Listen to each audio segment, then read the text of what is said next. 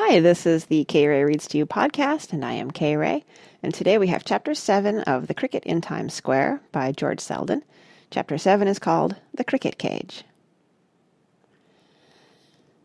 That same night, after the Bellinis had gone home, Chester was telling Harry and Tucker about his trip to Chinatown. The cat and the mouse were sitting on the shelf outside, and Chester Cricket was crouched under the bell in the cage. Every minute or so Tucker would get up and walk around to the other side of the pagoda. He was overcome with admiration for it. "And Mister Fong gave Mario a fortune cookie, too," Chester was saying. "I'm very fond of Chinese food myself," said Harry Cat. "I often browse through the garbage cans down in Chinatown."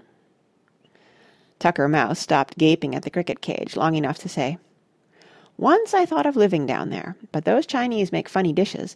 They make soup out of birds' nests and stew out of shark fins. They could make a soufflé out of a mouse. I decided to stay away." A low rumble of a chuckle came from Harry Cat's throat.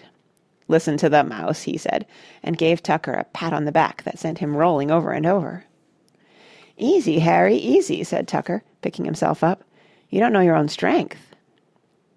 He stood up on his hind legs and looked in through the red-painted bars of the cage. "What a palace!" he murmured. "Beautiful! You could feel like a king living in a place like this." "Yes," said Chester, "but I'm not so keen on staying in a cage. I'm more used to tree stumps and holes in the ground.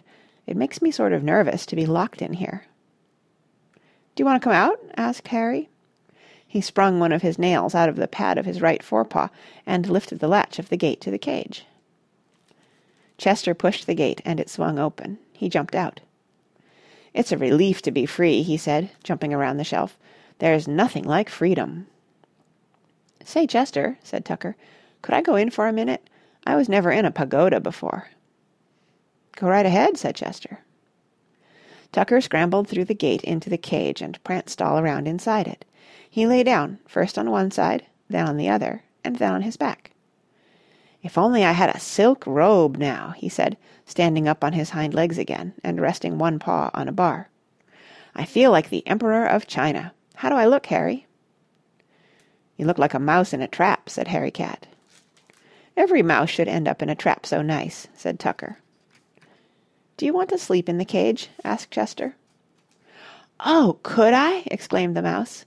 His idea of luxury was to spend a night in such surroundings. "Sure," said Chester. "I prefer the matchbox anyway." "There's only one thing," said Tucker, stamping with his left hind leg. "This floor. It's a little hard to sleep on." "I'll go over and get a bunch of paper from the drainpipe," volunteered Harry Cat. "No, it'll make a mess," said Tucker. "We don't want to get Chester in trouble with the Bellinis." He hesitated. Um, maybe we could find something here." "How about a piece of Kleenex?" suggested Chester. "That's nice and soft." "Kleenex would be good," said Tucker, "but I was wondering—" "Come on, Tucker," said Harry Cat. "You've got something on your mind. Let's have it." "Well," Tucker began, "I sort of thought that if there were any dollar bills in the cash register—" Harry burst out laughing. "You might know," he said to Chester, "who but this mouse would want to sleep on dollar bills?" Chester jumped into the cash register drawer, which was open as usual. "There's a few dollars in here," he called up. "Plenty to make a mattress," said Tucker Mouse. "Pass some in, please." Chester passed the first dollar bill up to Harry Cat, who took it over to the cage and pushed it through the gate. Tucker took hold of one end of the bill and shook it out like a blanket. It was old and rumply. "Careful you don't rip it," said Harry. "I wouldn't rip it," said Tucker. "This is one mouse who knows the value of a dollar." Harry brought over the second dollar. It was newer and stiffer than the first. "Let me see," said Tucker. He lifted a corner of each bill, one in either paw. "This new one can go on the bottom. I like a crispy, clean sheet, and I'll pull the old one over for a cover. Now, a pillow is what I need. Please look in the cash register again." Harry and Chester searched the compartments of the open drawer. There was a little loose change, but not much else. "How about a fifty-cent piece?" said Harry. "Too flat," answered Tucker Mouse. The rear half of the drawer was still inside the cash register. Chester crawled back. It was dark, and he couldn't see where he was going. He felt around until his head bumped against something. Whatever it was, it seemed to be big and round. Chester pushed and shoved and finally got it back out into the dim light of the newsstand. It was one of Mamma Bellini's earrings, shaped like a seashell, with sparkling little stones all over it. "Would an earring do?" he shouted to Tucker. "Well, I don't know," Tucker said. "It looks as if it is covered with diamonds," said Harry Cat. "Perfect," called Tucker. "Send it along."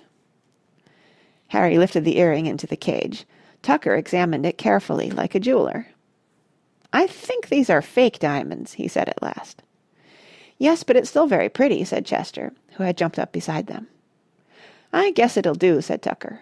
He lay down on his side on the new dollar bill, rested his head on the earring, and pulled the old dollar up over him. Chester and Harry heard him draw a deep breath of contentment. "I'm sleeping on money inside a palace," he said. "It's a dream come true." Harry Cat purred his chuckle. "Good night, Chester," he said. "I'm going back to the drain pipe, where I can stretch out."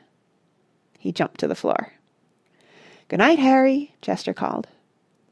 Soft and silent as a shadow, Harry slipped out of the opening in the side of the newsstand and glided over to the drain pipe. Chester hopped into his matchbox. He had gotten to like the feeling of the Kleenex. It was almost like the spongy wood of his old tree stump, and felt much more like home than the cricket cage. Now they each had their own place to sleep. "Good night, Tucker," Chester said. "Night, Chester," Tucker answered. Chester Cricket burrowed down deeper into the Kleenex. He was beginning to enjoy life in New York. Just before he fell asleep, he heard Tucker Mouse sighing happily in the cage. End of Chapter seven. I'll see you next time for Chapter eight.